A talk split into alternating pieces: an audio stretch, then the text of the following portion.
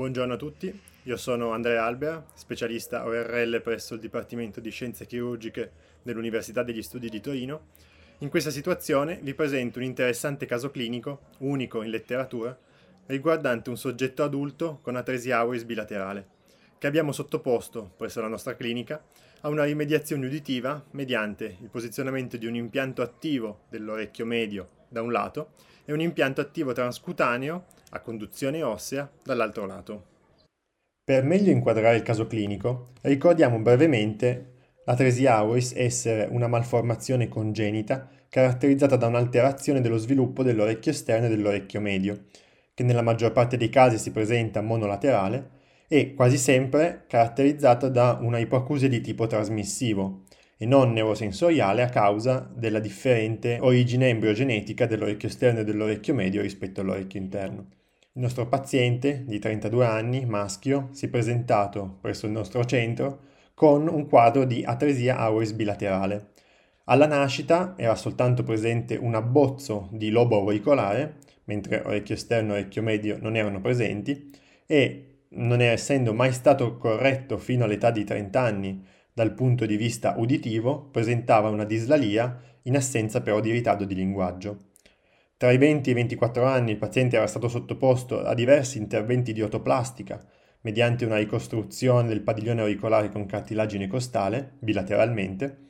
mentre a 30 anni si era tentato di eh, svolgere un intervento di timpanoplastica all'orecchio di sinistro per cercare di ricostruire il condotto uditivo, a causa della presenza del, eh, di un residuo di catena ossiculare, in particolar modo della staffa. Tuttavia, tale intervento aveva esitato in una nuova stenosi del condotto e eh, nell'assenza di un miglioramento uditivo. Questo che vedete è l'esame audiometrico tonale del paziente prima di essere sottoposto a rimediazione protesica, in cui è evidente un deficit uditivo di tipo misto, bilaterale, pantonale di medio grave entità studio radiologico del paziente che dimostra l'assenza a destra del condotto uditivo esterno, mentre è presente una piccola cavità dell'orecchio medio con un solo eh, residuo dell'incudine, eh, mentre invece a sinistra si può vedere la presenza della staffa, che era l'unica parte della catena ossiculare presente, e l'esito della timpanoplastica che successivamente tuttavia ha esitato in una chiusura del condotto e quindi nell'impossibilità di eh, mettere una protesi acustica convenzionale. Indubbiamente il paziente necessitava di una rimediazione uditiva e dal momento che a sinistra era presente almeno una staffa normale funzionante, si è deciso nel 2010 di sottoporre il paziente al posizionamento di un impianto attivo dell'orecchio medio, in particolare un Vibrant Soundbridge della ditta Medell. Mediante tale impianto, il suono viene percepito da un processore esterno ed inviato ad un ricevitore stimolatore, molto simile a quello di un impianto cocleare, che viene fissato in una tasca sottocutanea all'osso mastoideo retroauricolare. Il suono, convertito in segnale elettrico, determinerà così l'attivazione di un sistema vibrante, chiamato FMT, che viene accoppiato direttamente al capitello della staffa e determinerà così un'amplificazione del segnale acustico. Nonostante un buon funzionamento dell'impianto dell'orecchio medio a sinistra, il paziente lamentava tuttavia la persistenza di una ridotta intelligibilità nella vita quotidiana e una scarsa localizzazione dei suoni. Pertanto, qualche mese fa, lo stesso soggetto è stato sottoposto al posizionamento a destra di un impianto attivo transcutaneo a conduzione ossea, il Bombridge, sempre della ditta Medell, in quanto da questo lato non erano purtroppo presenti residui di catena ossiculare. Anche in questo caso, il ricevitore stimolatore viene direttamente osteointegrato nell'osso previa fresatura dedicata della mastoide e il suono, convertito in segnale elettrico, determinerà l'attivazione di un sistema vibrante FMT in grado di generare vibrazioni direttamente trasmesse tramite conduzione ossea transcanica sia alla coclea omolaterale che all'orecchio interno controlaterale, amplificando così il segnale uditivo. A dimostrazione del buon funzionamento degli impianti e a distanza di solo un mese dal secondo intervento, il nostro paziente ha ottenuto un, un ottimo risultato, quasi massimo, al questionario ISQI sulla percezione soggettiva della qualità del suono e anche l'audiometria eseguita in campo libero ha dimostrato un notevole innalzamento della soglia tonale sulle medie frequenze e un quasi raggiungimento della soglia di intellegibilità. Tuttavia, l'aspetto più interessante che volevamo analizzare in questo tipo di paziente, piuttosto unico in letteratura, era il comportamento dell'intelligibilità del parlato nel rumore. Tale condizione è stata quindi valutata attraverso il Matrix Sentence Test in campo libero, ovvero un test audiometrico vocale adattivo con rumore di competizione. In particolare è stato deciso di sottoporre il soggetto a un rumore proveniente sempre a 0 gradi e al materiale vocale invece proveniente da 90 gradi,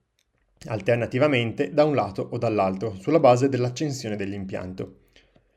Nella prima condizione, con entrambi gli spe- impianti spenti e quindi paragonabile alla situazione preoperatoria, si può notare il risultato uditivo ottenuto in termini di decibel SNR, ovvero rapporto segnale-rumore, sovrapponibile da entrambi i lati e decisamente scadente dal punto di vista funzionale, soprattutto se confrontato con un soggetto normoacusico il cui valore di riferimento è meno 6.4 decibel. La seconda condizione testata si riferisce invece alla situazione di ascolto del parlato dal lato del solo impianto acceso, monolateralmente.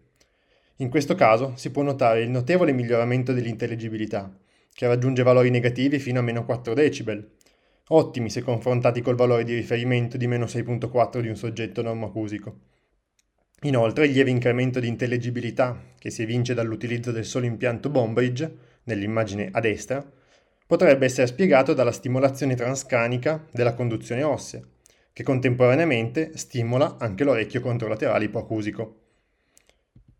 Infine, nell'ultima condizione acustica testata, abbiamo deciso di valutare la comprensione del parlato proveniente a 90 gradi con entrambi gli appianti accesi e funzionanti.